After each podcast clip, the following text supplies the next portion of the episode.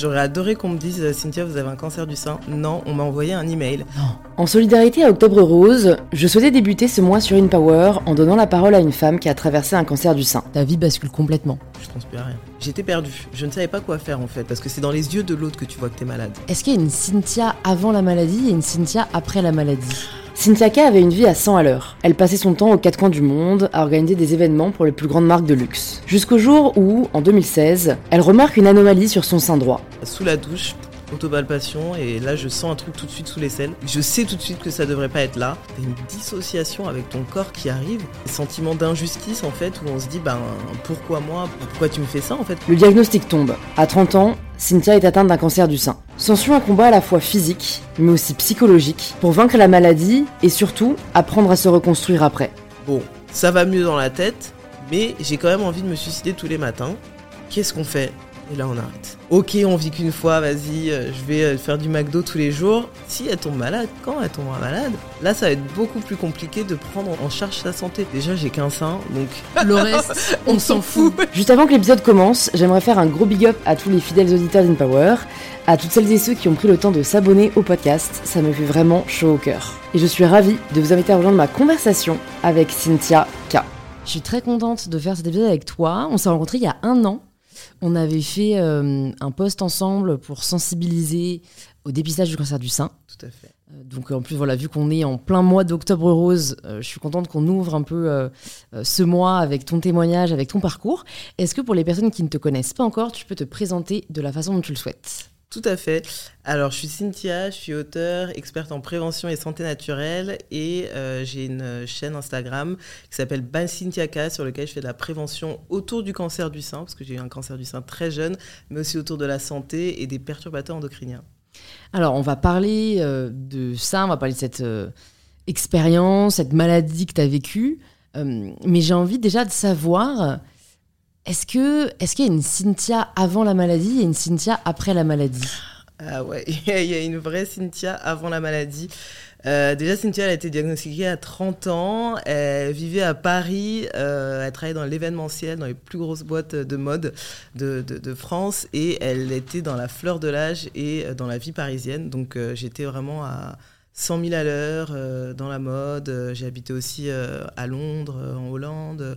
J'ai travaillé chez Netflix, donc j'ai fait pas mal de choses avant. Et après la maladie, je n'ai pas envie de dire que c'est une Cynthia différente, mais c'est une Cynthia qui prend un peu plus son temps. donc avant, j'étais quand même très à 100 à l'heure. Vraiment, mm. sans, mentir, j'étais vraiment à 100 à l'heure. Je courais partout, j'étais dans tous les avions, j'étais euh, sur tous les défilés, j'étais dans toutes les soirées. Et euh, le cancer m'a fait ralentir un petit peu quand même. Mais j'imagine, enfin, en fait, c'est vrai que ce que tu me dis, enfin, c'est horrible à tout, âge, euh, le cancer. Mais pour ça qu'à 30 ans, c'est très, très loin de normalement tes préoccupations, de, de, ce que tu penses en fait, de ce qui potentiellement va t'arriver dans ta vie. Tu peux nous raconter le, jour où on te dit voilà, Cynthia, vous avez un cancer du sein? Ça a été c'est une très bonne question parce que j'aurais adoré qu'on me dise euh, Cynthia, vous avez un cancer du sein. Non, on m'a envoyé un email. Non. Ouais. Donc le gynécologue m'a envoyé un email pour me dire euh, le lundi d'abord, il me dit euh, c'est bon, tous les résultats sont négatifs, il n'y a, y a, pas à s'inquiéter. Et moi, très naïvement, mais je ne sais pas pourquoi, je demande sein gauche, sein droit, tout va bien. Et euh, le lendemain, il me renvoie un email en disant euh, Non, non, j'avais pas ouvert tous mes courriers, il faut que vous veniez très vite dans mon bureau pour qu'on commence une prise en charge. Et donc, ça a été mon premier truc. Donc, à 30 ans, 31 ans, tu comprends pas trop ce qu'on te, qu'on te dit. Euh, à travers ces mots, j'avais compris que c'était un cancer très rapidement. Et du coup, le lendemain, je, me suis, je suis arrivée dans son bureau et euh, avec une amie. Et euh, là, il me dit en vraiment 2 minutes 30, euh, bah, c'est un cancer du sein, grade 2, donc il faut que vous fassiez les examens, il faut que vous commenciez une prise en charge, bon courage. Et en deux minutes, j'étais dans la rue et je ne savais pas du tout quoi faire. et déjà, le fait que tu te sois allé, que tu allais faire ce dépistage, tu avais remarqué une anomalie dans ton sein, parce que, tu vois, on nous dit toutes voilà, il faut se palper, on commence, il y a quand même de plus en plus de sensibilisation. On est combien à vraiment le faire entre 25 euh, et 35 ans, tu vois? Je pense qu'on n'est pas beaucoup. Vous êtes très peu à le faire. Moi, je le fais depuis que j'ai 16 ans. Euh, ah ouais. ouais Parce que j'ai une des meilleures amies de ma mère qui est décédée. Euh, on n'avait aucun lien de parenté, mais vraiment une tata qui était très proche. Et ça m'a beaucoup marqué parce que j'ai vu la femme trop belle, working woman, avec malheureusement bah, toute la maladie, c'était Enfin, descente aux enfers, quoi. Voilà, descente aux enfers, début des années 90, les traitements sont pas ce qu'ils étaient aujourd'hui, c'était très très difficile. Et euh, du coup, je pense que j'ai pris ce réflexe d'autopalpation quand j'étais très jeune, donc je l'ai toujours fait automatiquement, devant une petite série, sous la douche, sans jamais m'en rendre compte. Et là, c'était un 15 août 2016, et euh, sous la douche, autopalpation, et là, je sens un truc tout de suite sous les selles. Je sais tout de suite que ça devrait pas être là. Et euh, je, retouche, je me dis non, c'est bizarre. Et deux jours après, j'étais déjà chez le gynéco. Et malheureusement, bah, à nos âges, on doit pousser. Donc euh, j'ai poussé, j'ai dit si, si, il y a quelque chose qui ne va pas. Il ne voulait pas le faire, ce qui est très commun. Il ne voulait pas euh, faire d'échographie, il ne voulait pas faire d'examen supplémentaire parce que j'avais aucun antécédent familiaux.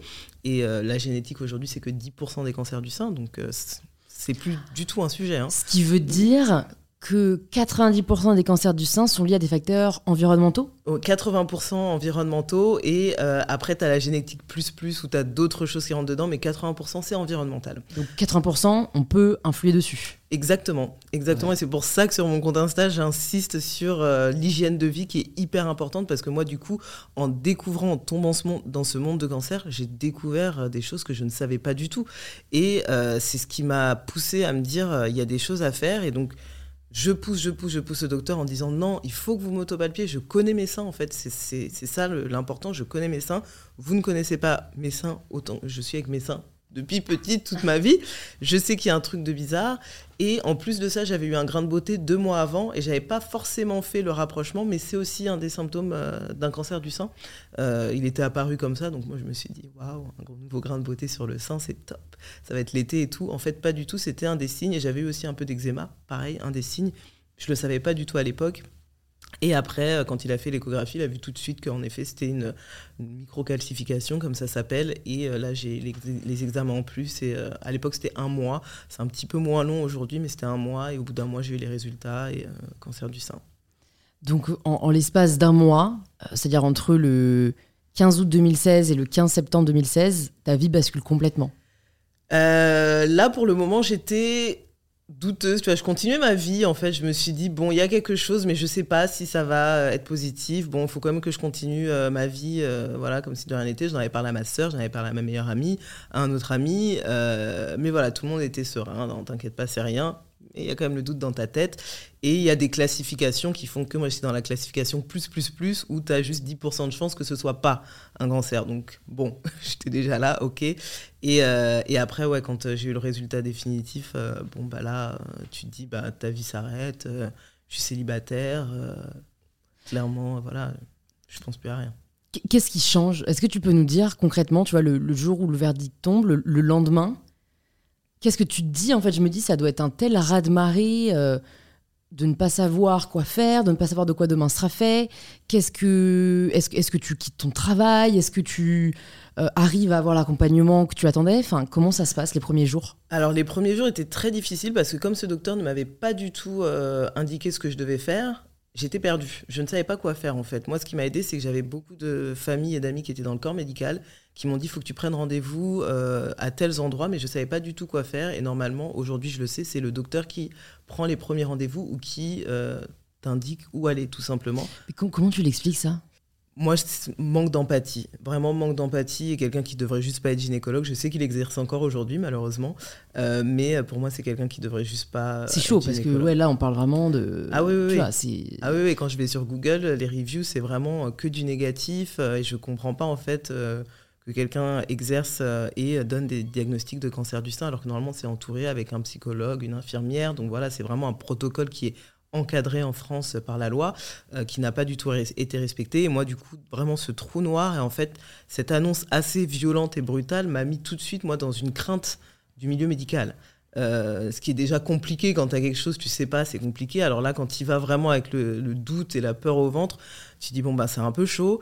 Et euh, les jours d'après, bah, heureusement que j'avais mon entourage euh, qui voilà était formidable et qui m'a soutenu dès le début et qui n'a jamais défailli en fait, n'a jamais failli à qu'est-ce qu'on peut faire pour toi, comment on peut t'aider, prise de rendez-vous, donne-moi ta carte vitale, des choses comme ça. Et c'est vraiment eux qui m'ont accompagné dès les premiers jours. Et c'est pour ça que je dis l'entourage, c'est 50% de la réussite, euh, en tout cas de la bataille euh, d'un cancer du sein. Et moi, c'est eux qui m'ont vraiment permis d'avancer très rapidement euh, dans, dans mon parcours de soins. Parce que sinon, au début, en fait, on ne sait rien, c'est nouveau. C'est comme, si comme si tu naissais demain, qu'on te dit bah, marche et puis va à la Sécu. Ah, s'il vous plaît, laissez-moi un peu de temps. Ça va être compliqué. Donc, on se retrouve vraiment dans un monde. c'est particulier. On arrive vraiment dans un nouveau monde. Et tu fais face à quel sentiment? Alors moi, je suis quelqu'un qui suis très proactif, donc tout de suite, euh, pragmatisme, allez, on va de l'avant, on va, comprendre ce qui se passe, tu vois, tous les euh, cancers du sein hormonodépendants de grade 2, stade 2, euh, tout de suite, tu vas sur Internet ou tu demandes à tes amis, donc ça, c'était moi.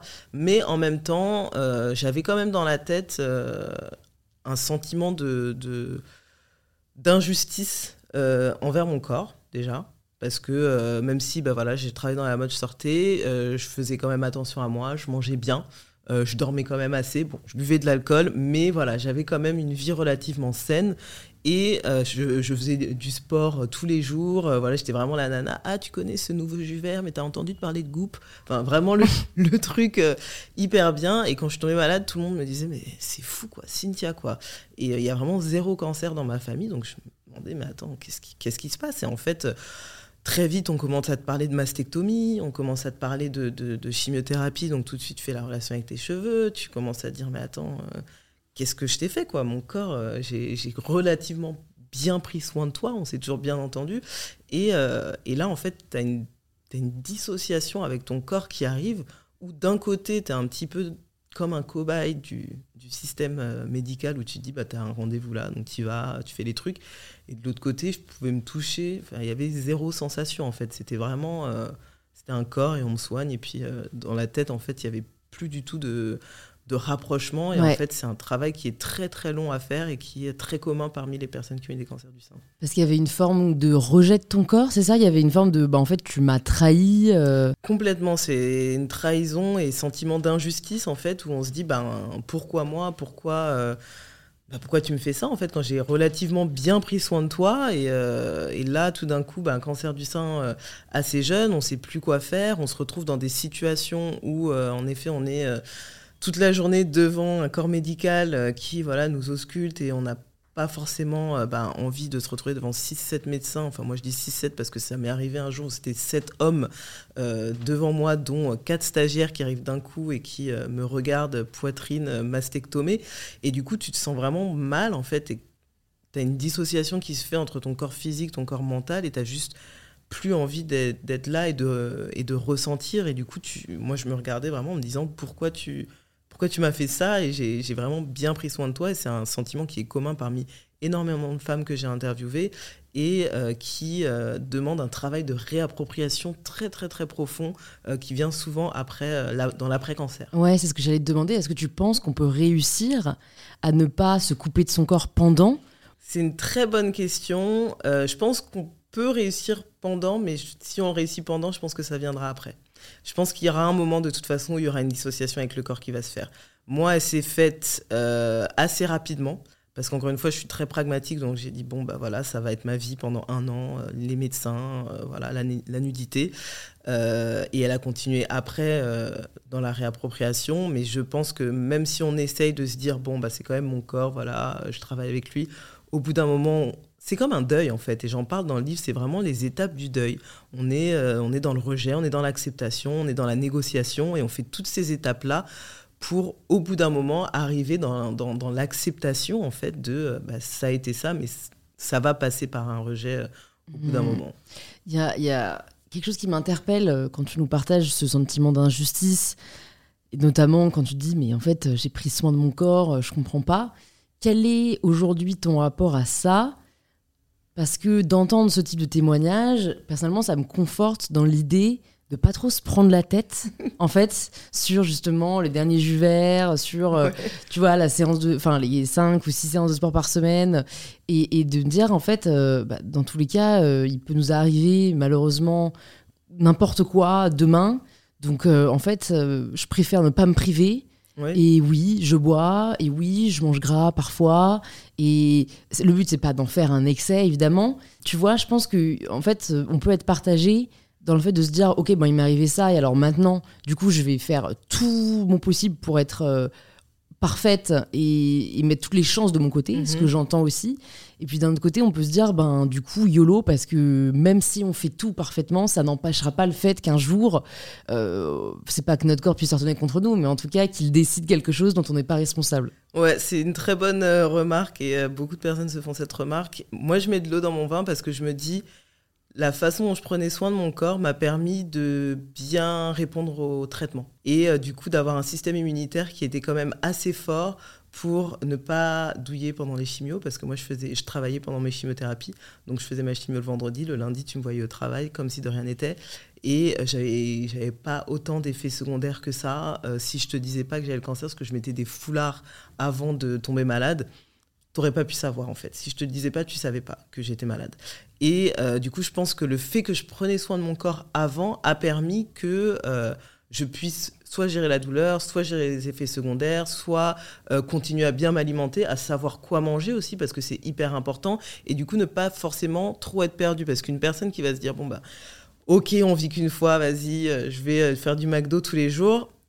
Si elle tombe malade, quand elle tombera malade, Là, ça va être beaucoup plus compliqué de prendre en, soin en, charge sa santé.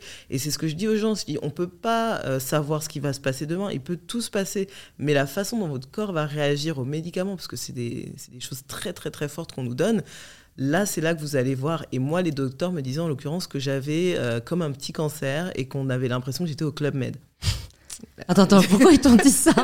Quel est le rapport J'étais là, parce qu'en fait, ils me disaient, vous avez l'air tellement bien, euh, ah vous n'êtes pas fatigué, euh, vous avez plein d'énergie. Je dis, mais je suis pas au Club Med, en fait, je, je vomis le samedi, mais par contre, le dimanche, ben voilà, je mange les trucs qu'il faut bien manger, je sais quoi faire, je fais ma méditation, je fais mon yoga, je fais de l'acupuncture, je fais les traitements durs, je fais la médecine douce à côté, je sais quoi faire, je prends soin de moi, et c'est pour ça que j'y arrive relativement bien. Et moi, c'est ça que je veux pour tout le monde, en fait. Mmh. Sauf que ça, c'est des choses qu'on nous dit pas. Quand on tombe malade, on vous dit, bah, vous avez la chimiothérapie, et surtout, mangez bien pendant la chimio, faites un gros repas.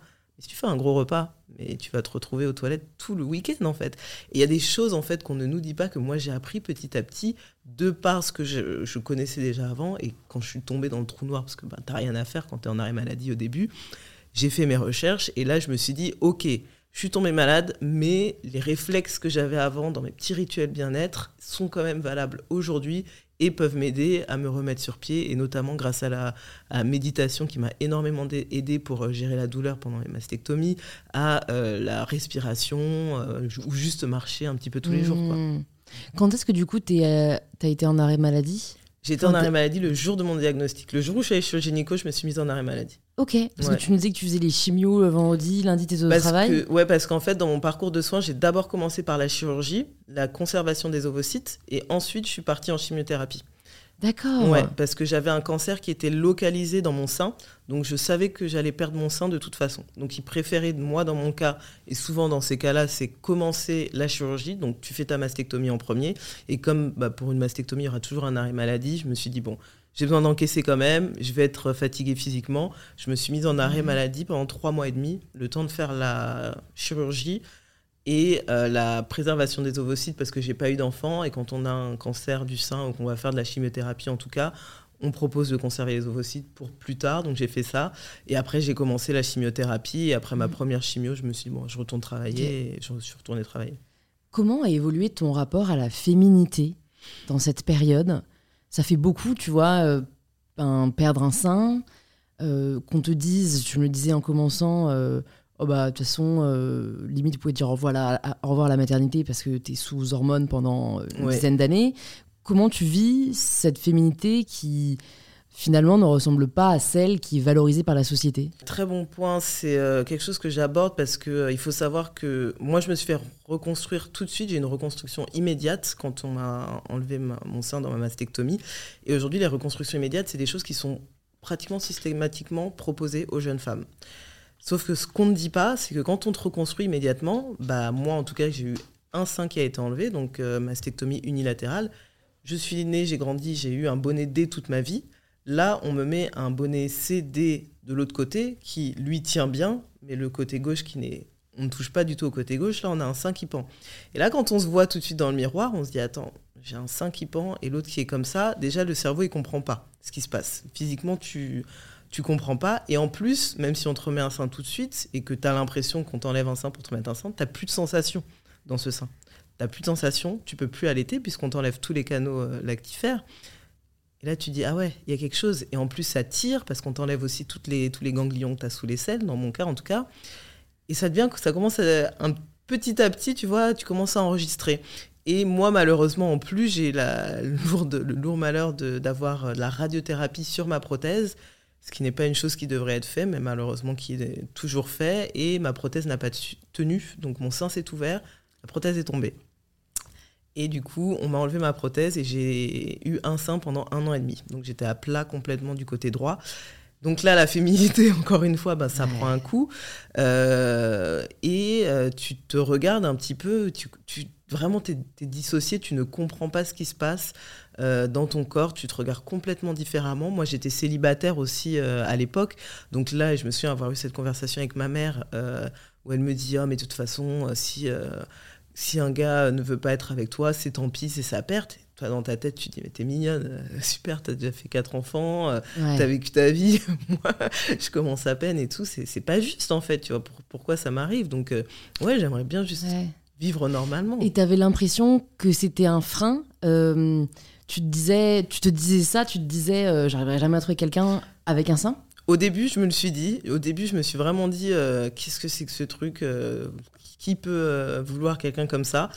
Et en fait, il y a quelque chose de très bizarre qui s'est passé quand j'ai eu ce retrait de, prothèse qui a, qui a, été fait. Euh, j'avais ma prothèse depuis six mois et quand elle a lâché, ben voilà, plus de sein pendant, pendant un an et demi.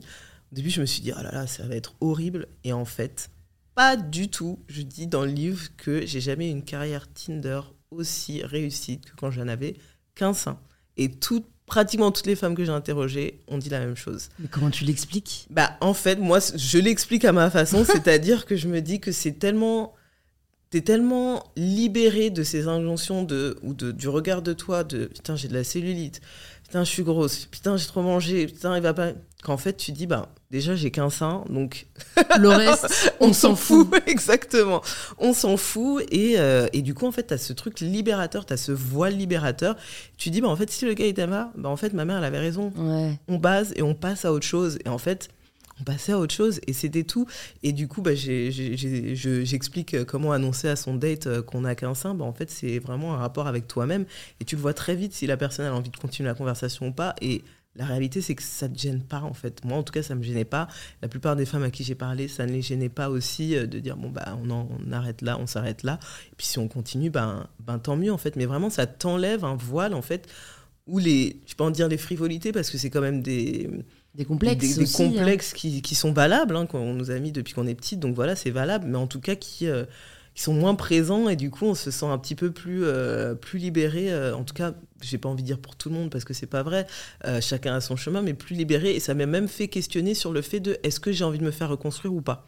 Parce qu'au début c'était toujours je vais me faire reconstruire je vais me faire reconstruire et quand j'ai eu que ce sein là pendant un an et demi j'étais tellement bien en fait que je me suis dit est-ce que je me fais reconstruire? Il faut savoir que seulement 30% des femmes se font reconstruire on pense que c'est toutes les femmes, pas du tout, c'est 30% des femmes qui se font reconstruire parce qu'il n'y a pas l'envie, parce qu'il y a la peur, parce qu'on est juste bien en fait comme ça. Et c'est des questions que je soulève parce que c'est important. la société nous dit, bah en fait, t'es pas femme si t'as pas deux seins. C'est pas vrai. Non. En fait, c'est pas du tout vrai. Les, seins ne représentent pas la féminité. La maternité, c'est un autre sujet. La féminité, c'est différent. Et euh, tu peux très bien te sentir femme. Et moi, la seule raison pour laquelle je me suis fait reconstruire, c'était un besoin de symétrie. J'avais juste besoin de, voilà, de symétrie et il n'y avait pas de sous-vêtements à l'époque euh, de un côté en fait. Maintenant ça existe. Mhm. À l'époque ça n'existait pas donc c'était très inconvénient donc je me suis dit bon autant de me faire reconstruire. Mais d'où l'importance des rôles modèles, tu vois. Euh, je pense à Angelina Jolie qui s'est fait retirer les deux seins. Exactement. Moi d'avoir vu ces clichés d'elle sans ses deux seins et qui est tout aussi belle en fait et rayonnante, je me dis peut-être que ça participera à faire évoluer l'image de la féminité euh, qui aujourd'hui a encore euh, l'imaginaire de la grosse poitrine, euh, qui avec des seins qui, comme par magie, tiennent extrêmement bien tout seul. donc, par les images, je pense qu'on peut faire pas mal de choses et changer les imaginaires. il y a un point sur lequel je voudrais revenir aussi. euh, c'est ces facteurs environnementaux dont tu parles. Mhm. C'est qu'est-ce qu'on doit savoir principalement euh, pour minimiser les chances d'avoir un cancer du sein ou de favoriser euh, voilà l'arrivée d'un cancer du sein? Alors, un cancer du sein ou tout cancer d'ailleurs, euh, en l'occurrence, il y a trois choses qui augmentent les risques d'avoir un cancer du sein. C'est l'alcool, la première. Oh putain, Ah, là j'ai les boules là. J'aurais pas dit commencer Ah par ça. ouais, mais même le champagne, euh, ça compte. ouais, tous les alcools se valent malheureusement. Ah, L'éthanol se transforme de la même façon dans le corps. Et euh, même un verre par jour euh, pour les femmes, surtout pour les femmes. Pour les hommes, c'est différent. Pour les femmes, c'est même un verre par jour peut augmenter les risques d'avoir un cancer du sein. Ça, c'est scientifiquement prouvé. Et ça augmente les risques de 10%. Donc, c'est quand même énorme. Ouais. Euh, après, si on mange des légumes verts, ça peut le réduire aussi. Donc, je dis à tout le monde, mangez des légumes verts si vous voulez boire de l'alcool. Euh, voilà, euh, c'est la viande rouge à outrance et les produits transformés. Ça, c'est sûr et certain, avec tout ce qui va être charcuterie, euh, qui euh, n'est vraiment pas bon pour, euh, pour la santé et pour, pour nous. Mm. Et euh, ensuite, tu as tout ce qui va être vraiment perturbateur endocrinien, donc euh, environnement, pesticides, pollution, qui vont aussi pour, des, pour les femmes augmenter les risques de, de cancer du sein. Et quand on parle de cancer hormonaux, ça veut dire que tu as tes cellules du corps qui vont, répon- qui vont répondre plus qui vont augmenter en tout cas le, le risque de cancer du sein et en fait qui vont s'allumer comme un petit sapin de Noël à l'afflux d'hormones qui viennent de l'extérieur. Donc quand on parle de plastique par exemple, de pas boire dans une bouteille en plastique parce que tu as des nanoparticules de plastique, c'est ce que ça fait en fait. Quand le plastique va rentrer dans ton corps, il peut potentiellement aller chercher ces petites cellules cancéreuses qui sont pas encore allumées, mais il va les allumer. Quand on parle, par exemple, de euh, faire attention au maquillage et que ce qu'on met sur la peau, pareil, ça va être des choses comme ça. Après, il faut prendre avec des pincettes. Moi, je dis toujours, commençons par l'intérieur du corps avant d'aller à l'extérieur du corps. Donc, je dis toujours, bah, tout bêtement, filtrez votre eau, euh, ne faites pas chauffer des choses dans des contenants en plastique, parce que ça, voilà, c'est euh, le truc qui va com- complètement augmenter vos risques de cancer du sein et de perturbateurs endocriniens. Et d'ailleurs, quand on parle de cancer du sein, on parle aussi de cancer de l'utérus, euh, de cancer des ovaires, donc tout ce qui va être gynécologique et ce qui est lié aux hormones malheureusement. Et euh, voilà, tout ce qui va être euh, décoloration de cheveux, euh, toutes ces choses-là sont des perturbateurs endocriniens. Donc il faut en sélectionner et se dire bah, qu'est-ce que je peux changer dans ma vie aujourd'hui pour diminuer Mm. soit le risque de cancer, soit diminuer le risque de récidive. Donc moi j'ai arrêté de boire de l'alcool. Ah ouais, complètement. Ouais. Non, mais en plus, c'est noble. Moi, je, j'ai l'impression qu'il y a un mouvement. euh, Je suis des personnes qui parlent, tu vois, de cette, euh, de, de- de cette sobriété. Mhm. C'est juste que, euh, ouais, je trouve que ça, socialement, il y a quand même un truc où c'est c'est très fun, quoi, de, de, de temps en temps. euh, et et j'ai un peu de mal avec l'idée de privation. Donc, je pense qu'il faut vraiment, enfin, tu vois, dans ton cas, c'est tu sais pourquoi tu le fais, quoi. Il y a vraiment Oui. ce. Et c'est il faut cette motivation, je pense, supérieure pour réussir à être dans une forme de contrainte, mais qui ne se ressent pas comme ça, quoi. Je suis complètement d'accord. Et moi, je m'étais toujours dit, euh, quand j'ai eu mon diagnostic, je vais arrêter l'alcool. Et la, réalité, c'est que j'ai pas réussi. Euh, ça m'a pris 4 ans avant d'arrêter l'alcool. Donc, même quand j'ai été diagnostiquée, j'ai. Je continue à boire un petit peu. Pendant les chimios, j'ai arrêté complètement parce que voilà, c'était contre-productif. Mais après, j'ai repris sans excès. Mais euh, je m'étais dit, bon, euh, je peux vivre, je peux continuer de vivre.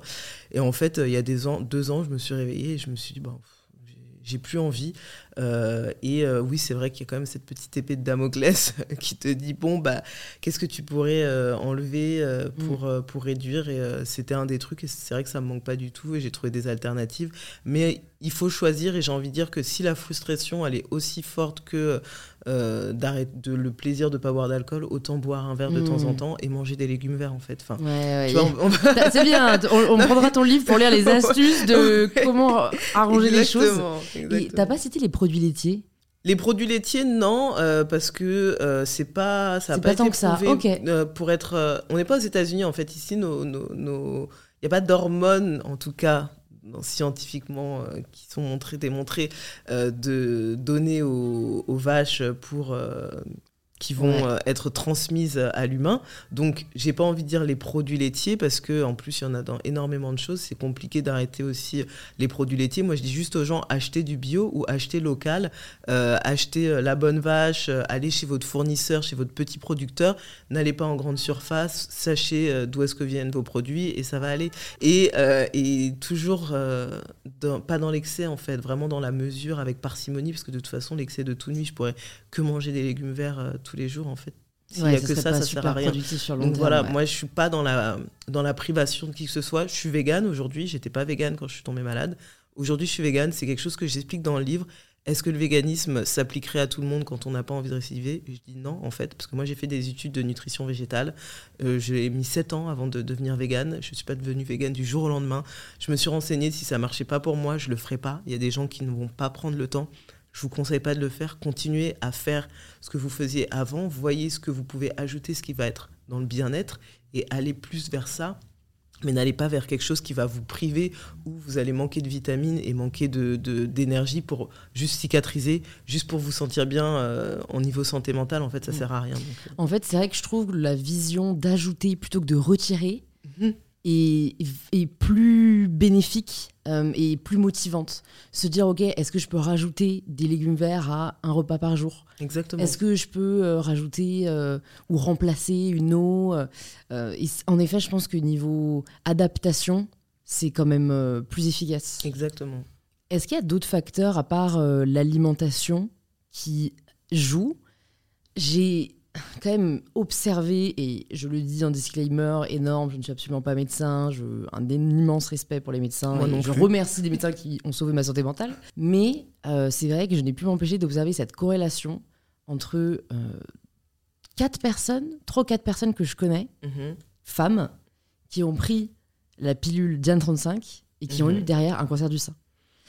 Donc voilà, après, je... c'est peut-être une coïncidence. Mhm. Et c'était aussi que des personnes très, et c'est donc euh, ça fait écho à la chose que tu disais au début, des personnes qui avaient un tempérament très euh, à faire beaucoup de choses, euh, très voilà, on, dirait yang, enfin tu vois, qui mm, ont un mm, tempérament mm. très actif. Et bon, je pense que ce sera toujours assez difficile à prouver. Mais tu vois, est-ce que tu sais à quel point, en fait, la pilule, qui est quand même une prise d'hormones, et un tempérament peuvent avoir une influence sur le cancer du sein? Alors, c'est prouvé aujourd'hui que le stress, l'anxiété et euh, le surmenage, donc je pense que quand on a un tempérament comme ça, en plus, on, a tendance à négliger son sommeil et le manque de sommeil peuvent augmenter les risques d'avoir un cancer, ça c'est sûr et certain. Après, la pilule Diane 35, il y a, uniquement aujourd'hui la pilule euh, combinée qui est prouvée pour avoir augmenté les risques euh, en tout cas le taux de cancer du sein. C'est quoi la pilule, combinée Et eh ben, la pilule combinée. C'est œstrogène progestérone Exactement, c'est ça. Mais donc c'est euh, Diane 35, non bah, Voilà, bah, ça, doit être celle-ci. Moi j'ai pris la pilule pendant deux ans après j'ai arrêté et je m'en suis pas. Euh, donc dans ton cas c'était pas forcément lié. Donc c'était pas forcément lié. Après il y a ce qu'on appelle l'effet cocktail qui est l'accumulation de perturbateurs endocriniens. Donc un perturbateur tout seul ça va aller. Un perturbateur tout seul, ça peut aller. Par contre, quand tu commences à faire 1, plus 2, plus 3, plus 4, plus 5, là, tu vas commencer à avoir cette accumulation euh, de perturbateurs endocriniens. Et euh, quand ils sont tous ensemble, ça peut créer un cancer du sein. Donc, Peut-être que le fait qu'elle prenait la Diane 35 plus le fait qu'elle était aussi stressée, plus qu'elle manquait de sommeil, plus qu'elle buvait aussi peut-être de l'alcool, a fait que tout ça euh, a augmenté le risque d'avoir un cancer du sein et peut-être la Diane 35 sur le chapeau de tout, à euh, encore plus augmenter ce risque-là. Donc euh, ça, aujourd'hui, malheureusement, c'est des choses qu'on peut pas... Qu'on peut pas qu'on peut pas prouver. Il y a aussi le surpoids tu vois euh, l'obésité. Et moi je le dis avec beaucoup de caution parce que euh, ben, j'ai, comme tu dis j'ai voilà j'ai envie de vivre j'ai, j'ai envie de manger ce que j'ai envie de manger. Mais je sais que si je dépasse un certain poids ça augmente mon risque de récidive de cancer du sein. Donc ça c'est aussi quelque chose qui est que j'ai en tête. Tu vois, cet été, j'ai fait plein d'excès. Euh, je le disais dans mes stories l'autre jour. Euh, j'ai pris du poids, je me sens grosse, je me sens mal. Mais c'est aussi parce que dans ma tête, j'ai le truc de faut que je fasse attention parce que ça augmente les risques de récidive. Et euh, ça, on en parle moins aussi. Et c'est des choses sur lesquelles, bah, malheureusement. Mais tu vois, sur ce point-là, moi, ce que je. Enfin, qui est un peu à chaque fois l'argument que j'avance aux personnes qui m'énoncent à juste titre les problèmes de santé que peuvent entraîner un surpoids, c'est ouais, mais en fait, il y en a qui ne choisissent pas d'être en surpoids. Ouais. Et donc, enfin, c'est comment, genre, euh, bah tant pis pour elle. Enfin, il y a un côté, je trouve, hyper euh, difficile à accepter. Euh, Tu vois, quand t'as un SOPK Oui. euh, et que en fait t'es en surpoids et, et j'en connais, elles mangent deux fois moins que moi. Mm, mm, mm. Et ben, elles sont en surpoids au, au vu de l'IMC, tu vois. Qu'est-ce qu'elles peuvent faire en fait? Bah là, c'est euh, déjà un dérèglement hormonal, du coup, puisque tu es dans le SOPK ou l'endométriose. Ouais, ou, euh, donc alors pour SOPK pour euh, décrire c'est syndrome des ovaires polykystiques. Exactement. Donc c'est quand on a des kystes aux ovaires et il y a souvent des effets secondaires comme de l'acné, parfois de l'hirsutisme et une résistance à l'insuline qui du coup mène à une euh, prise de poids euh, presque inexpliquée quoi, qui n'est pas forcément liée juste à ce que vous mangez. Exactement. Et bah là, tu es déjà, on va dire, dans un dérèglement hormonal. Donc les premières choses à faire, même si euh, l'activité physique ne va pas faire perdre de poids, elle va augmenter tout ce qui va être bien-être cardiaque, bien-être mental. Et du coup, tu es plus dans un rapport de... j'ai pas envie de dire bénéfice-risque, mais en tout cas d'é- d'équilibre, tu vois. Et c'est ça qu'il faut trouver, en fait. Moi, je suis pas non plus parfaite euh, partout, mais je me dis, bah, je vais trouver un équilibre physique et mental qui va me permettre de compenser, on va dire, les choses que je peux pas changer parce qu'on peut pas tout contrôler, en fait. C'est ça la vérité. On peut pas tout contrôler. Si on a ce corps-là qui ne nous répond pas aussi, bah, qu'est-ce que je peux faire? Comme dire, on va ajouter du bien-être. Moi, ce que je dis toujours, on va pas enlever, on va ajouter ce bien-être pour essayer bah, de compenser ce qu'on peut pas contrôler. Et il faut pas se focaliser, malheureusement. Je sais que c'est frustrant. Et même moi, j'ai eu des problèmes aussi gynécologiques. Et quand j'ai fait euh, la conservation des ovocytes, je suis passée par toutes ces étapes de, de, de, de- de fertilité qui sont très difficiles psychologiquement. Mais en fait, encore une fois, les hormones, on peut on peut pas les contrôler de cette Ouais. façon-là. On peut les accompagner. On peut aller vers un mieux-être. Mais il faut se dire que bah, notre base, c'est ça. Notre réalité, c'est ça. Il faut pas se marteler aussi et se flageller sur ces choses-là et se dire bah, quelles sont les choses positives que je peux rajouter parce que ma base, en fait, elle est, elle est telle qu'elle est. Moi, ma base aujourd'hui, c'est un risque de récidive de cancer du sein. Donc, qu'est-ce- quel est le bien-être euh, que je peux rajouter? Qu'est-ce qui a fait que tu as voulu partager sur les réseaux sociaux euh, ton histoire, ton parcours? Est-ce que ça a commencé à la période euh, où on t'a découvert le cancer du sein?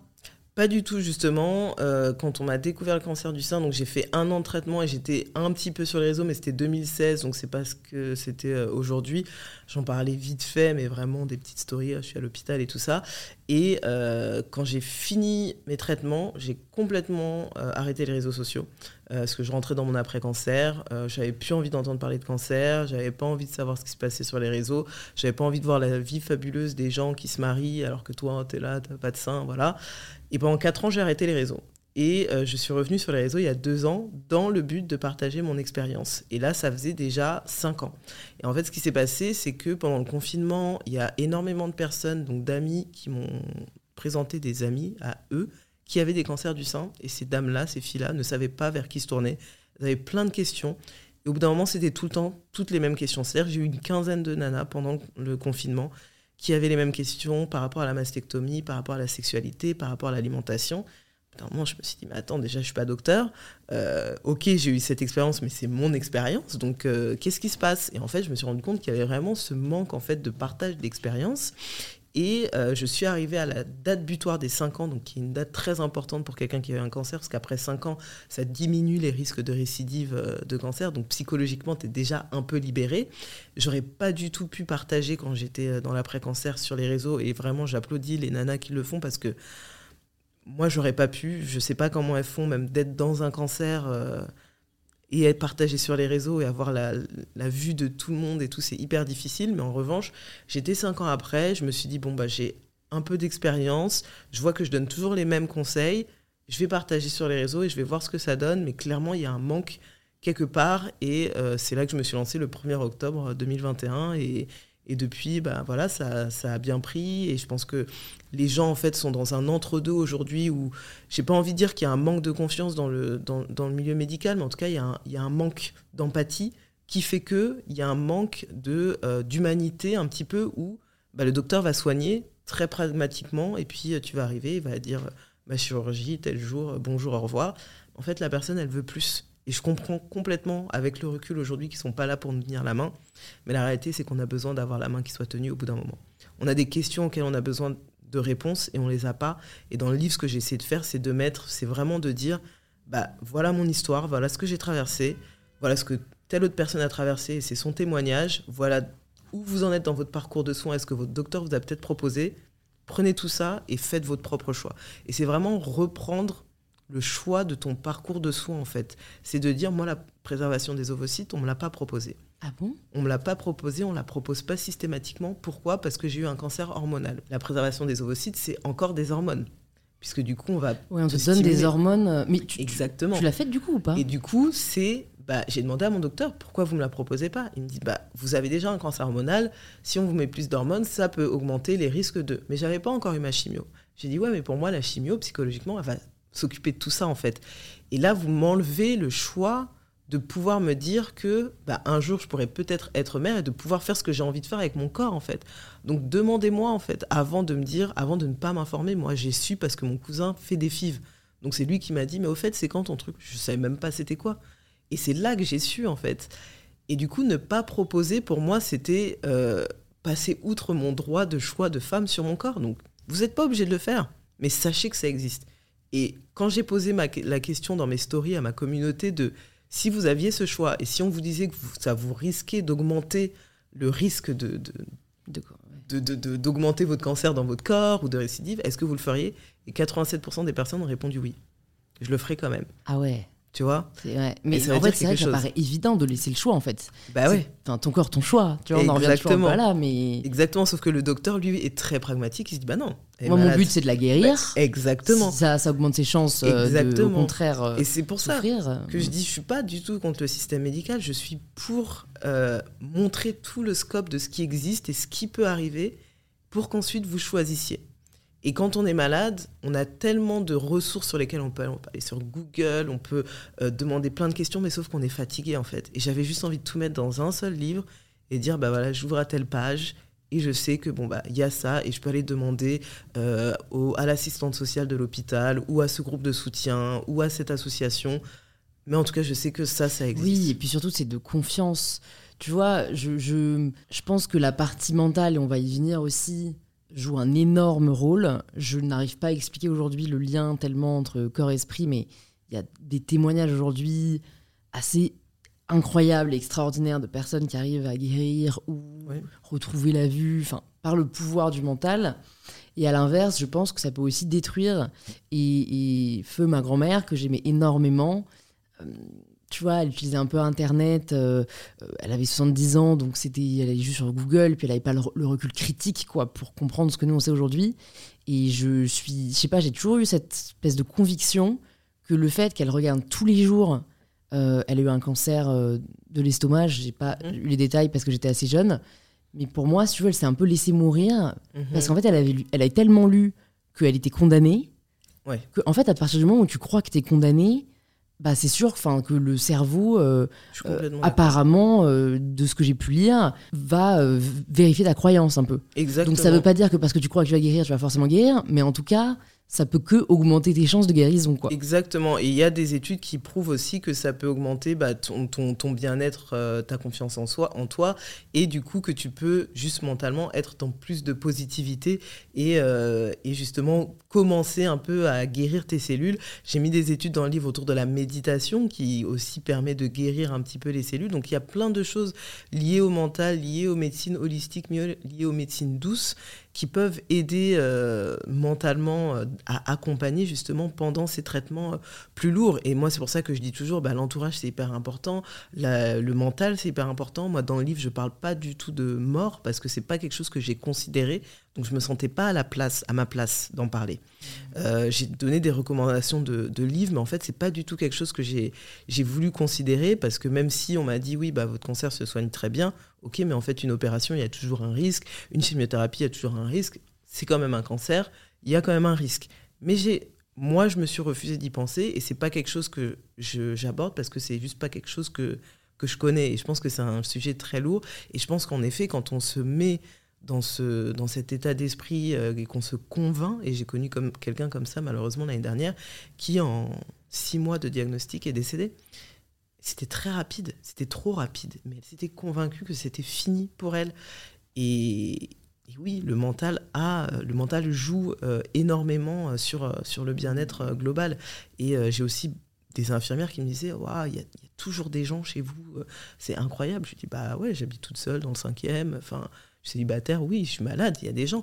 Elle me dit Ah non, mais je crois que vous comprenez pas en fait. Moi, la plupart des gens que je vois, il n'y a personne chez eux, je suis la visite du jour. Je dis, mais c'est incroyable. Je dis, même des jeunes femmes et tout me disent, oui, oui. Et en fait, il n'y a pas l'entourage qui est là pour, euh, pour soutenir, pour avoir ce mmh. soutien mental. Et ça va avoir un impact. Mais je pense que c'est aussi lié. Enfin, c'est peut-être une réaction de défense, l'isolement, parce que comme il y a une espèce de honte bah, qui ne devrait pas exister, mais qui malheureusement est présente dans notre société, que peut-être euh, certaines personnes se disent en fait, je préfère voir personne que de voir quelqu'un malade.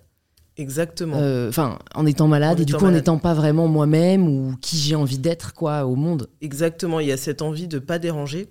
Euh, il, y a cette, il y a ces études aussi autour des femmes qui sont mères célibataires qui euh, n'ont pas envie de demander de l'aide euh, en plus parce que euh, bah, elles n'ont pas envie de donner le poids de, de, gérer les enfants à quelqu'un d'autre. Du coup, elles vont tout prendre pour elles. Donc encore une fois, le poids de la société qui dit que bah, tu es déjà malade, mais en plus tu prends ton, ton mal en patience. Et du coup, as, as, comme tu dis, tu as un peu cette, cette honte et cette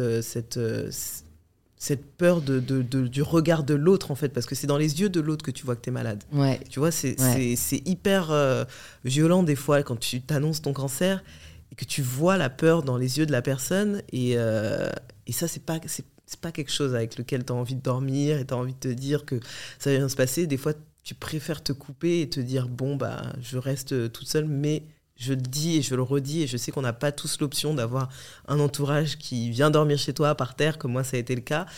Il y a des associations, il y a des groupes de parole, il y a des gens qui sont là pour aider. J'ai notamment parlé à l'association Amazon, qui est une association euh, pour euh, les femmes qui ont eu des cancers du sein dans les, euh, dans les dom-toms. Et, et, du coup, ces personnes-là doivent souvent venir en hexagone pour se faire soigner. Et en fait, elles arrivent, elles sont isolées.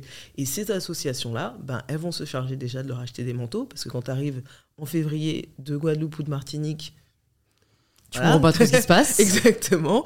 Euh, de mettre Internet, de faire des dîners avec elles, d'aller au rendez-vous avec elles. Donc voilà, il y a des choses qui sont faites. Il y a des assistantes sociales qui sont là et on a tendance à, à vouloir s'isoler. Et si on n'a pas envie de parler à sa famille, il y a des gens, il y, aura, il y a des gens, je le dis vraiment, c'est moi c'est violent l'isolement qu'on peut, se, auquel on peut se soumettre quand on est malade. Et il y a des choses qui existent pour ne pas être seul. Ok. Hyper intéressant et ça fait toujours chaud au cœur, chaud de voir le travail des assos sur le terrain. Ouais, ouais, c'est vraiment hyper beau. Avant de parler de santé mentale, pour revenir juste sur cette question des ovocytes qui, mm. en fait, je pense intéresse pas mal de personnes qui nous écoutent parce que je crois que ça fait un ou deux ans que c'est remboursé par la Sécu. pour tout le monde. Exactement. Donc c'est une révolution euh, aujourd'hui qu'on mm. commence à découvrir. Est-ce que toi, du coup, tu as fait exactement le même protocole que aujourd'hui une femme de, je sais pas, 29, 30 ans qui voudrait aller euh, congeler ses ovocytes euh, pour peut-être un jour avoir des enfants? Ouais, j'ai fait le même protocole, spécial, quoi. Même protocole, excepté que je suis en priorité. D'accord. avant, moi, j'étais, je l'ai fait quand ça n'existait pas encore, et c'est depuis septembre 2021, si je dis pas de bêtises, pour les femmes de 29 à 37 ans. Et l'attente est très longue. Il y a des attentes de 1 an, 2 ah ans parfois. Euh, donc il faut commencer, il faut demander très tôt. Mais sinon, c'est le même protocole euh, avec les injections euh, tous les jours, aller faire vérifier à l'hôpital et ensuite la, la ponction bah, du coup pour, mm. pour les ovocytes. Et moi, je dis dans le livre d'ailleurs, on va vous donner le choix de faire une anesthésie locale ou une anesthésie générale. J'ai choisi l'anesthésie locale. Erreur. Prenez une anesthésie. C'est vrai que j'ai pas eu des très bons retours. Euh. Ah non, mais prenez une anesthésie générale. C'est, je pensais que ça allait être euh, juste une petite piqûre comme ça. Non, non, non. Déjà, mentalement, on est fatigué. Vous n'avez pas en plus envie de vous, de vous mettre ça sur le dos et euh, de voir la taille de l'aiguille et tout. Non, prenez une anesthésie. Ça me fait peur. Parce que je m'étais dit, je vais le faire. Alors, j'ai pas encore 29, mais je trouve ça chouette. Enfin, chouette d'avoir cette option-là qui t'enlève quand même une charge mentale. Complètement. Mais l'anesthésie générale, j'ai un peu peur du côté, euh, t'as quand même une petite chance de jamais te réveiller. Ouais, ben, c'est le risque de toute, euh, toute opération. Tu vas te réveiller. Ouais, ouais, ouais, c'est le risque de toute opération. Mais euh, oui, si on peut le faire aujourd'hui, moi, je, recommande, si c'est une envie, en tout cas pour le futur, et qu'on voilà, on va avoir les meilleures chances. 29-30 ans, c'est le, le meilleur âge. Moi, j'ai eu la chance, on va dire, de le faire à 31 ans. Et du coup, j'ai eu 17 ovocytes. Et je me dis, bon, bah voilà, s'il y a quelque chose, au moins, c'est déjà, c'est déjà ça de mm. gagner, on va dire. Et là, du coup, est-ce qu'il y a des contre-indications? Maternité, cancer du sein? Est-ce que, vu que tu as terminé finalement tes traitements, euh, tu as la voie libre Comment ça se passe? Alors, il faut attendre euh, en général deux ou trois ans, ils proposent, avant de, de tomber enceinte. Euh, parce que voilà, avec les traitements, le temps que le corps se remette, les choses comme ça, il faut un petit peu attendre. Et après, une fois que tu as attendu ce moment-là, tu peux complètement y aller et tomber enceinte naturellement. Ça, c'est chouette. Il n'y a pas de séquelles bah, si tous... Moi, j'ai eu mes règles qui hmm. sont revenues après un mois. En général, en moyenne, c'est un an. Moi, c'était comme ça. Waouh Ah, toi, t'es réglé. Euh, euh, Donc, c'était très, très rapide. Euh, mais parfois, c'est un an. Parfois, elles reviennent pas du tout. D'où l'importance de faire la conservation des ovocytes, parce que si elles reviennent pas du tout, bah, la FIV pourrait être une des seules, hmm, au-delà de l'adoption, mais voilà, d'avoir un enfant avec son, ses gènes. mais du coup, voilà, moi j'ai été réglée, j'ai refait les tests gynécologiques par rapport à la fertilité tout va très bien, donc il n'y a pas de, problème de ce côté-là, mais je continue à euh, euh, renouveler euh, l'abonnement à mon centre de congélation des ovocytes. Bah, parce qu'on ne sait jamais, en fait. je, je Qu'est-ce que ça fait, ce, cet abonnement? Qu'est-ce qui bah, permet? C'est tous les ans, on doit renvoyer un document. Euh, moi, c'était à l'hôpital à Clamart, dans le 92, euh, où on doit cocher est-ce qu'on veut que les œufs soient détruits? Ah. Est-ce qu'on veut euh, les continuer à les garder? Ou est-ce qu'on veut qu'ils soient faire un don d'ovocytes? On peut faire un don d'ovocytes à des couples qui ne peuvent pas. Ou on peut aussi les donner à la science. Voilà, donc ça c'est tous les choix. Et si on répond pas euh, sous un an, bah, ils vont considérer que euh, c'est fini et puis euh, ils, vont, ils vont les détruire. voilà. Il faut que ce soit quand même une logistique. C'est assez fou de se dire que tu as des potentiels futurs bébés là dans des, dans des placards. Il faut surtout pas se tromper de personne parce que sinon tu porterais le bébé de quelqu'un d'autre. Enfin, Exactement. On entre dans une ère un peu spéciale, mais je suis reconnaissante qu'il y ait de plus en plus d'options finalement euh, ouais, moi aussi. Pour, toutes les, pour tout le monde. Quoi. Moi aussi, et j'ai demandé d'ailleurs à ma communauté euh, qu'est-ce qu'ils feraient parce que du coup l'autre jour c'est arrivé et puis je me suis dit oh, est-ce que, est que je continue, pas et tout ça. Et puis euh, j'ai demandé bah, vous, vous feriez quoi en fait Est-ce que vous les utiliseriez Parce que je crois que tu as jusqu'à, si je dis pas de bêtises, 42 ans pour commencer à les utiliser après jusqu'à 45 ans. Et après, ils considèrent que bon, c'est un petit peu trop tard. Et euh, beaucoup de personnes m'ont dit qu'ils feraient euh, don, le don d'ovocytes. Parce qu'il y a un manque d'ovocytes euh, en France. et aussi pour les personnes racisées, il y a, parce qu'ils ne donnent pas d'ovocytes blancs à une personne noire, par exemple. Et du coup, il n'y a pas beaucoup de dons d'ovocytes de personnes noires. Donc moi, je pense que dans le futur, je pourrais donner mes ovocytes. D'accord. Mm. Hyper intéressant. Mm santé mentale. Parce que finalement, c'est très lié à la santé physique. Ouais. Ta période déjà sous traitement, comment tu la vis psychologiquement? Alors, sous traitement, j'ai envie de dire que ça allait, parce que j'étais vraiment la nana qui allait de l'avant, où je me suis dit, je vais bien tout faire. Tu vois. Et puis moi, j'avais un classeur et tout, avec les intercalaires, telle date. La bonne élève.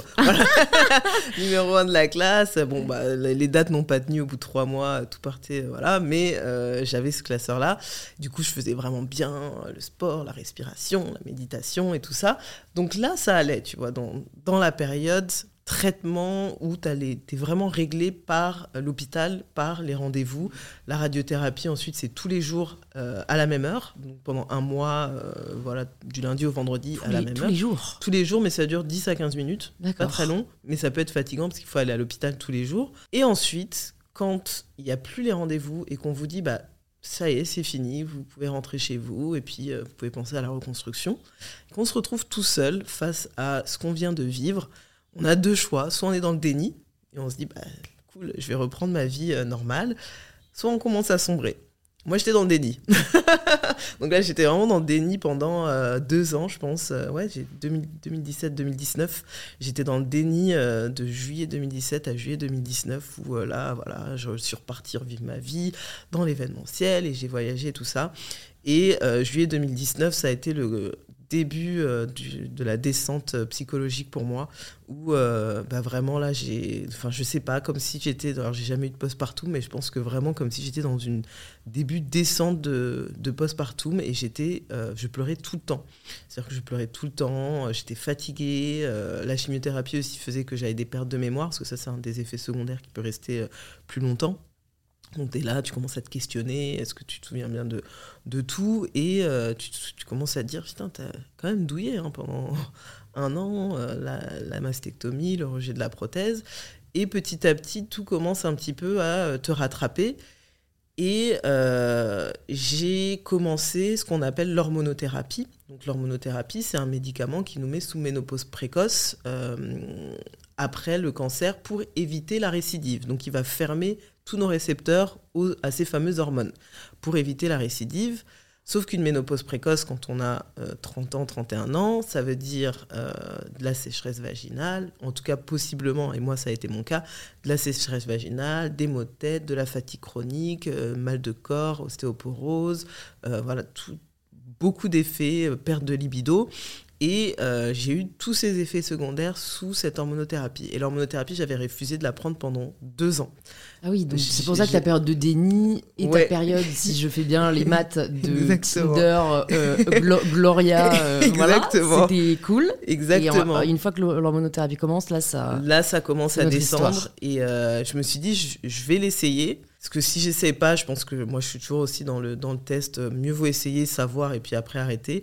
Je vais l'essayer. Et après, il y a eu le confinement. Et là, le confinement, tout s'arrête donc plus possible de voyager, et là, tu es confronté avec toi-même. Là, ça, a dû être dur. là, ça a été très, très violent. Euh, très violent tous les jours euh, bah, pour sortir du lit. Littéralement, moi, je me roulais de mon lit, en fait, pour tomber, juste parce que sinon, j'allais rester dans le lit toute la journée. Je pleurais sans savoir pourquoi toute la journée, des idées noires euh, tout le temps, je ruminais tout le temps. Enfin, vraiment, j'étais au bout du, vraiment au bout du rouleau. Et là, je me suis dit, bah, soit je vais en thérapie, soit je finis en fait et il n'y a plus rien après euh, et, je me suis dit bon bah je vais commencer la thérapie et j'étais pas du tout quelqu'un qui croyait à la thérapie avant je me suis dit oui ça, marche pour les autres mais pour moi euh, ça va pas marcher culturellement chez nous on fait pas forcément de, thérapie. Mais je me suis dit c'est on essaye sinon de toute façon c'est fini. Donc y a et quand tu dis c'est fini tu parles de toi ou du traitement? Ah non, c'est de moi. Moi, je suis fini. Moi, je me finis et ça euh, ça marchera pas. Et, j'ai pas pensé à arrêter le traitement? Non, j'ai pas pensé à arrêter le traitement à ce moment-là parce que je me suis dit, ça fait que ça faisait quoi? Ça fait 4-5 mois. Euh, allez, tu vois, t'es plus dur que ça, tu vois, tu, devrais pouvoir. C'est terrible, hein, euh, ce sentiment de responsabilité, comme si on pouvait tout. Exactement, et il y avait d'autres dames, tu vois, à qui je parlais, qui me disent non, moi ça va, et tout ça. Je me dis, mais je comprends pas, attends, pourtant je fais, encore une fois, je fais les trucs bien, donc ça devrait passer. Donc je vais aller en thérapie et, euh, et je commence à parler, machin. Et ça m'aide, ça m'aide bien la thérapie. Mais avec l'hormonothérapie, en fait, c'était, trop. Donc j'ai continué pendant six mois l'hormonothérapie et je voyais que je faisais des progrès en thérapie sur d'autres sujets par rapport à des choses qui s'étaient passées au cancer, par rapport à des choses de l'enfance, du coup, parce qu'on commençait à vraiment tout remuer. Euh, voilà, il n'y a pas que le cancer et tout ça en fait, après, je me rends compte que physiquement, tout ce qui se passait avec euh, l'hormonothérapie, ben, en fait, j'en voulais plus, ça, ça se passait plus. Et là, je suis arrivée à un moment où, bon, ça va mieux dans la tête, mais j'ai quand même envie de me suicider tous les matins. Pardon, trigger warning. J'ai quand même envie d'en finir tous les matins. Qu'est-ce qu'on fait? Et là, on arrête. Et là, j'ai dit à mon docteur, euh, moi, je suis désolée, euh, j'arrête. Et je le dis dans le livre, il faut être très très fort euh, psychologiquement pour arrêter l'hormonothérapie auprès de son équipe médicale. Mmh. Parce que là, tous les jours, ils vont vous dire, faut faire l'hormonothérapie. Vous comprenez bien que vous, augmentez vos risques de récidive. Vous comprenez bien que vous êtes jeune. Je dis oui, mais en fait, je préfère être jeune et vivre ma vie qu'être jeune et, me, et sauter euh, sur des rails en fait demain parce que c'est ce qui allait m'arriver. Et euh, c'est un choix que j'ai fait consciemment. Je le regrette pas du tout. Euh, je le referai demain en un clin d'œil. Il y a des femmes pour qui ça se passe très bien et je suis hyper contente pour elles. J'aurais aimé que ce soit mon cas. C'est pas mmh. mon cas. Il y a beaucoup de femmes qui arrêtent tous les ans. Je crois que c'est 30% des femmes qui arrêtent tous les ans parce qu'elles n'en peuvent plus au bout de 2-3 ans. C'est 5 à 10 ans c'est énorme comme parenthèse quand on est jeune, quand on est moins jeune aussi, c'est énorme parce que voilà, on se dit bah on va profiter de sa vie et tout, et là, flan, on se prend tout ça dans les dents. J'ai essayé tout ce qui est tout ce qui est euh, euh, comment ça s'appelle lubrifiant, euh, cheveux, machin. Enfin, tu vois, on voit des sexologues et tout ça, mais en fait, ça marche pas. Et là, je le regrette pour rien au monde.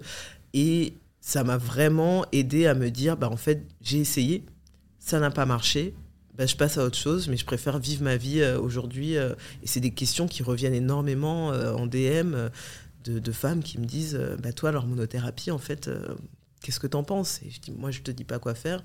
Encore une fois, voilà ce que c'est. Voilà ce qui s'est passé pour moi. Voilà ce qui s'est passé pour d'autres. Maintenant, tu as toutes les cartes en main. Fais ce que tu veux. Mais je dis quand même à tout le monde d'essayer parce qu'on sait jamais, en fait. Ah oui, c'est sûr. Mais c'est, mm-hmm. double sentiment d'injustice. Hein. Et tu te dis, Exactement. Pourquoi? Est-ce que je peux pas juste prendre ces hormones sans que ça me bousille ma santé mentale quoi ouais. on et va pas avoir faire le choix. je pense que si c'était les hommes qui avaient besoin de les prendre, il y aurait pas tous ces effets secondaires là. Je suis pas sûre, mais il y a tellement d'effets secondaires. Je me dis mais c'est pas possible, vous vous rendez pas C'est quoi comme hormones, tu sais Alors c'est des, bah, c'est pas c'est pas forcément des hormones, c'est vraiment quelque chose qui vient arrêter les hormones en fait. Donc ah ça enlève les œstrogènes. C'est vraiment la ménopause, c'est vraiment la ménopause précoce où euh, ça baisse le taux d'œstrogène, en fait, comme quand on a un trop plein d'œstrogène euh, quand on va accoucher, et puis tout descend d'un coup, postpartum, plus, plus, plus. Voilà, c'est ça en fait. Et, euh, et du coup, c'est très, très violent, et 5-10 ans, encore une fois, c'est trop long. Mais du coup, tu vois, prenons quelqu'un qui aurait 35 ans, qui a un cancer du sein, mm. qui fait congeler ses ovocytes, mm. et qui derrière a 10 ans d'hormonothérapie. Euh, quand est-ce que tu veux caler ses enfants Genre de math aren't. Exactement. Et j'ai posé cette même question. Je me suis dit, mais vous avez fait des études ou pas? Et en fait, euh, tu peux arrêter euh, l'hormonothérapie pendant un moment juste pour tomber enceinte et après ils vont te remettre dessus. Et, euh, mais il faut attendre au moins deux ans et c'est vraiment calculé avec ton équipe médicale. Je sais qu'il y a des femmes qui le font, euh, mais il faut, voilà, faut en parler avec son équipe médicale. Mais même ça, en fait, c'est hyper difficile euh, psychologiquement. Déjà, tu dis, tu te demandes est-ce que tu vas avoir un enfant? Ensuite, tu dois calculer quand est-ce que tu vas avoir l'enfant. Ça prend pas, tu dis qu'il faut attendre aussi que les règles elles reviennent, elles reviennent parfois, parce que l'hormonothérapie peut aussi arrêter les règles. Mmh. Là, tu attends ton cycle. Enfin, psychologiquement, c'est toute une ah mathématique, une gym mentale pour se dire euh, bah, je vais avoir cet enfant et après on retourne dessus. Donc en plus tu retournes dessus avec un nouveau-né. Alors là, courage. ouais, ouais, ouais. C'est, ouais. non, mais pour les hormones, il y a vraiment, pour moi, c'est un désert médical. Enfin, il y a un désintérêt ou une non-volonté de s'adresser euh, à ça. Enfin, même en termes de contraception, il n'y a, y a pas de solution vraiment euh, joyeuse hein, Ouais, tu vois, que, que, tu prends avec avec euh, sérénité et sans trop d'effets secondaires. Exactement, et les hormones, ça régit, ça régit tout en fait dans, le, dans, le, corps, et euh, vraiment, c'est euh, bah, pour la femme, c'est vraiment un. Et puis une, méconnaissance en fait, parce qu'aujourd'hui, à part le cycle menstruel en SVT, on, ne voit rien en fait. Bah, on n'a pas d'éducation sur le sujet. Exactement, et rien que quand je parle, je dis parfois l'autopalpation devrait être apprise à l'école dès qu'on est réglé. Bah non. Ça, c'est pas possible. On va pas faire euh, toucher les seins euh, aux femmes, aux filles et aux garçons d'ailleurs, parce que les, les, hommes aussi ont des cancers du sein. Euh, tous les ans, il y a 1% des personnes diagnostiquées sont des hommes. Pourquoi on ferait ça? Mais Parce que c'est hyper important en fait. Et du coup, il y a vraiment cette non-volonté d'éduquer sur ce côté-là. Et ouais, c'est un désert médical assez mm. flagrant. Et du coup, on tombe dedans quand on est malade. Mm. Et donc, arrêter l'hormonothérapie et ce qui t'a le plus aidé pour ta santé mentale. Est-ce qu'il y a d'autres euh, choses que tu as mises en place qui t'ont aidé à sortir de cette spirale euh, assez noire? Oui, tout à fait. Alors moi, c'est le yoga, ça a été ma, porte de secours. Euh, et je pense que même arrêter l'hormonothérapie seule, ça, ça n'aurait pas aidé parce qu'il y avait tout, tout ce qui s'était passé avec le cancer aussi que j'avais besoin de régler. Et le yoga m'a aidé surtout dans la partie réappropriation du corps. Euh, que, où j'avais vraiment fait cette euh, dissociation. Encore une fois, je dis, on n'avait pas touché à mon sein gauche, mais je pouvais toucher mon sein gauche, j'avais plus du tout de sensation en fait.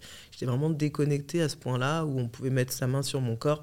J'avais plus rien du tout en fait, c'est devenu juste une enveloppe. Donc tu avances avec, mais tu pas du tout de connexion.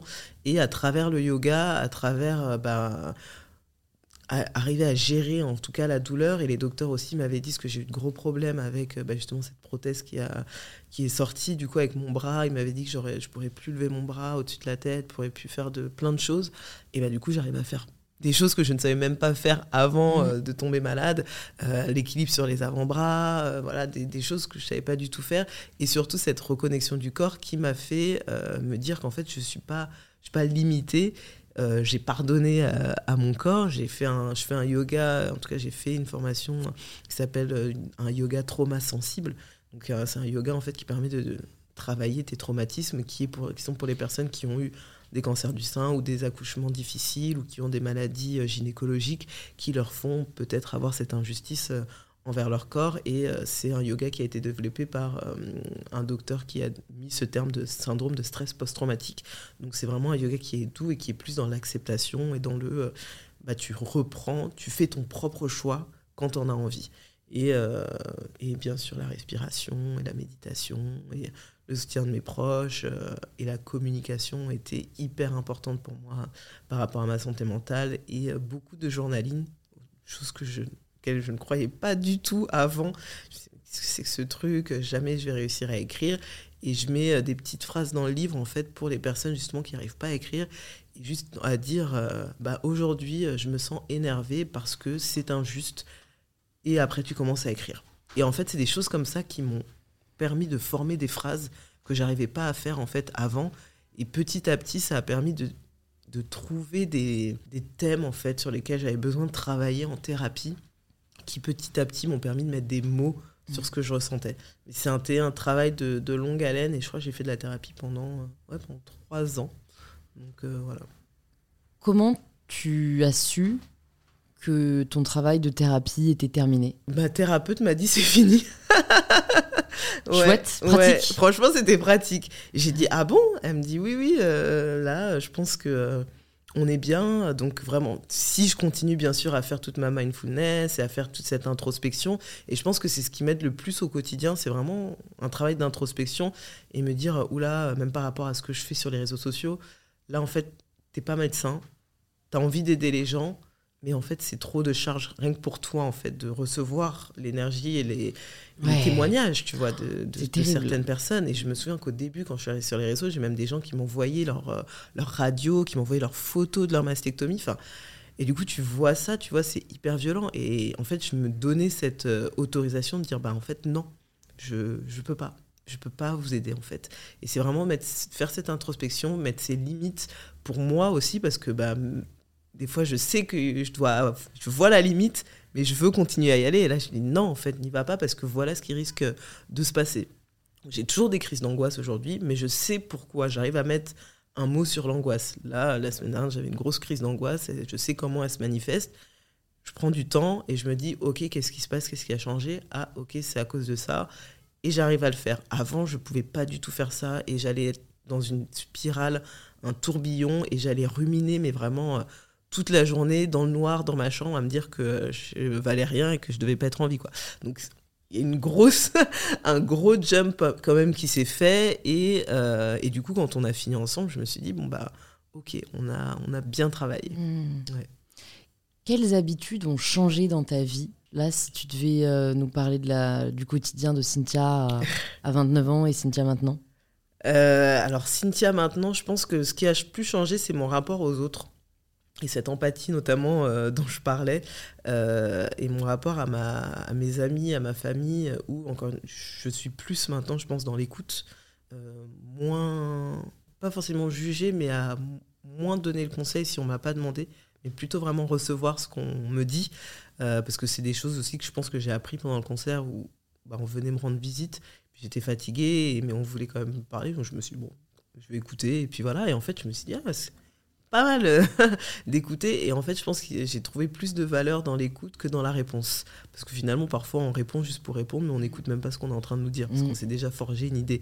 Et du coup, je pense que c'est ça, et ça, ça m'a aidé aussi dans ma vie de tous les jours, de ce que je fais aussi sur, euh, sur les réseaux sociaux, de ce que j'ai fait quand euh, j'ai écrit le livre, des décisions que je prends pour moi qui sont plus réfléchies, moins hâtives, et je pense qu'ils m'aident bah, à faire des choix vraiment plus plus propice pour moi et pour mon développement euh, personnel. J'hésite pas à couper des réseaux aussi, ça c'est hyper important euh, pour moi parce qu'en termes tu le fais à quelle euh, fréquence Je le fais au moins tous les trois mois.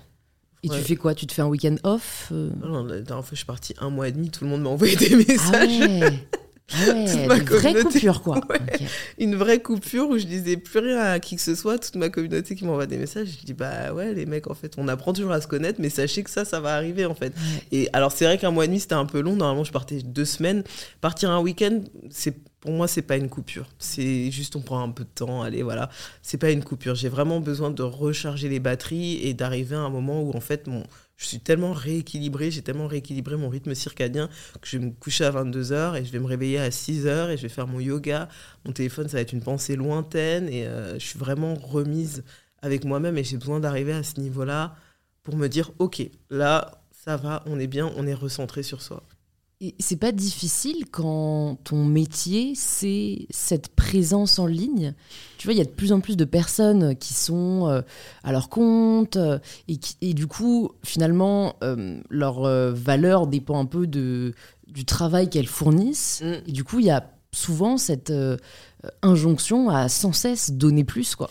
Bah, j'en ai parlé justement récemment en story euh, quand je parlais à une autre créatrice de contenu qui disait Waouh, j'ai trop de contrats, j'arrive plus à honorer. Je lui dis Mais fais un break. Elle me dit Mais si je fais un break, ma communauté va m'en vouloir.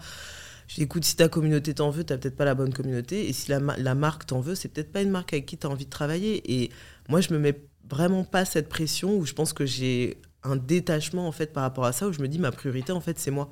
Ma priorité j'adore être sur les réseaux mais en fait les réseaux c'est pas la vie en fait. C'est une partie de ma vie et j'en suis très reconnaissante et c'est beaucoup de travail je pense que voilà tu le sais très bien mais en fait, je sais que c'est pas là aujourd'hui où je vais trouver la plupart de mon épanouissement. Et dans mes stories, voilà, je parle souvent de ma nièce, mes neveux, euh, ma famille. Je montre souvent, bah voilà, je suis très attachée euh, euh, à, nos coutumes, choses comme ça, et je les partage avec ma communauté parce que oui, j'adore vous donner des conseils, mais en fait, c'est pas parce que vous allez faire la dernière, c'était quoi l'autre jour que j'ai fait, c'est des pastilles pour la gorge, pour arrêter de tousser, que vous allez être bien tout d'un coup. En fait, c'est un tout c'est vraiment euh, c'est la communauté, c'est la santé mentale, c'est l'alimentation, c'est le sommeil, c'est l'équilibre physique. Et moi, j'ai besoin de sortir pour pouvoir vous proposer euh, ce qu'il y a de mieux. Et je dis toujours, j'ai pas envie d'être le, le, la personne qui est mal chaussée. Ouais, non, mais j'allais dire, euh, en fait, tu ne fais finalement qu'appliquer ce que tu dis, quoi. Donc ça fait, ça fait du bien. exactement, exactement. Et ils sont, ils sont compréhensifs. Et mm. Donc voilà. J'ai quelques dernières questions pour toi. Mm. Si tu avais une ressource, que ce soit un livre, un film, un podcast, qui t'a particulièrement touché et que tu aimerais recommander aux personnes qui nous écoutent, ce serait quoi? C'est Vibrate Higher Daily par Lala Delia, euh, qui euh, est un livre pour moi qui a bien résonné parce que, bah, en toujours avec ce rapport à l'introspection, euh, à euh, bah, prendre du temps pour moi, à faire les choses pour moi. Et si je fais les choses pour moi, bah, en fait, j'arriverai à les faire pour les autres. Ok, hyper mm. intéressant. Je mettrai ça dans les notes. Si jamais tu pouvais entendre quelqu'un sur InPower, qui est-ce que tu aimerais entendre? Ah, Je pense euh, Karine Guioc, Turam. Doesn't ring a bell. M6, elle présentait le JT d'M6 pendant 20 ans. Et là, elle est sur 66 minutes. Ah ouais, ok. Ouais. Ok. Et euh, je, je, le dis parce que j'ai fait 66 minutes ce matin avec elle et on a eu une très bonne conversation où aussi elle a eu, euh, elle est passée à côté de la mort très récemment, il y a un an si je dis pas de bêtises. Et cette année, en fait, elle avait décidé d'arrêter le JT d'M6 pour se consacrer à sa passion. Et j'ai pas envie de raconter son histoire parce que je pense que c'est une bonne histoire qu'elle a à raconter. Et je pense qu'elle peut être très inspirante. Ok, bah, écoute, ça me... tu as attisé ma curiosité. Avant de te poser la question signature du podcast, j'ai envie de te demander si là, euh, je te donnais un petit carnet avec un petit crayon et que tu pouvais écrire une phrase pour Cynthia, euh, je dirais peut-être le jour de son diagnostic. Qu'est-ce que tu lui dirais? Je lui dirais. alors moi, je parle beaucoup en anglais, je sais pas si j'ai le droit. Alors, il y, a beaucoup de haine envers le franglais. Mais si c'est que de l'anglais, ça va. Si c'est que de l'anglais, ça va. Et puis, je traduirais. Je, lui dirais, je lui dirais euh, vraiment, t'es là, t'es en bonne santé, tout va bien se passer, fais-toi confiance et repose-toi sur ton entourage. Vraiment, repose-toi sur, sur, ton entourage et fais-leur confiance. Ok. Mm. Maintenant, je vais te poser du coup la dernière question, la question signature du podcast. Ça signifie quoi pour toi prendre le pouvoir de sa vie? Alors pour moi, prendre le pouvoir de sa vie, c'est vraiment faire ses choix en son âme et conscience. C'est vraiment prendre le choix qui te reflète le mieux. Et moi, j'ai souvent vécu par rapport à ce que je pensais qu'on voulait de moi. Donc pas par rapport à ce qu'on me disait d'être, mais par rapport à ce que je le pensais vraiment. Et en fait, j'ai pendant longtemps, je pense, vécu dans ma propre ombre, en fait.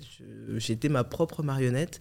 Et pour moi, ça a été ça, reprendre le pouvoir, c'est faire mes choix en mon âme et conscience, en sachant que c'est vraiment ce que j'ai envie de faire ce matin et que je le fais sans, sans force, en fait, que je le fais vraiment aligné avec mes valeurs, avec ce que j'ai envie d'être et sans état d'âme. Merci beaucoup, Cynthia. C'était hyper intéressant. Vraiment. Euh, j'ai appris beaucoup de choses et puis je suis ravie qu'on ait pu faire, euh, je l'espère, un peu de sensibilisation. Pour les personnes qui veulent aller plus loin, qui veulent en savoir plus sur toi, sur ton nouveau livre, où est-ce qu'on les redirige? Alors, si vous voulez en savoir plus sur mon nouveau livre qui sortira fin octobre, il peut être précommandé sur euh, la FNAC principalement et euh, sur By Cynthiaka sur Instagram et j'ai aussi mon site internet cynthiaka.com. Ok, bah, je mettrai tout, ça, tout ça dans les notes du podcast et puis j'espère à très vite. À très vite, merci beaucoup Louise.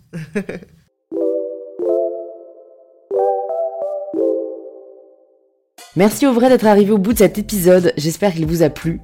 Si c'est le cas, ça nous fait toujours plaisir de lire vos retours, alors n'hésitez pas à nous taguer en story, by et mybetterself, et envoyer un petit message à Cynthia si le podcast vous a plu.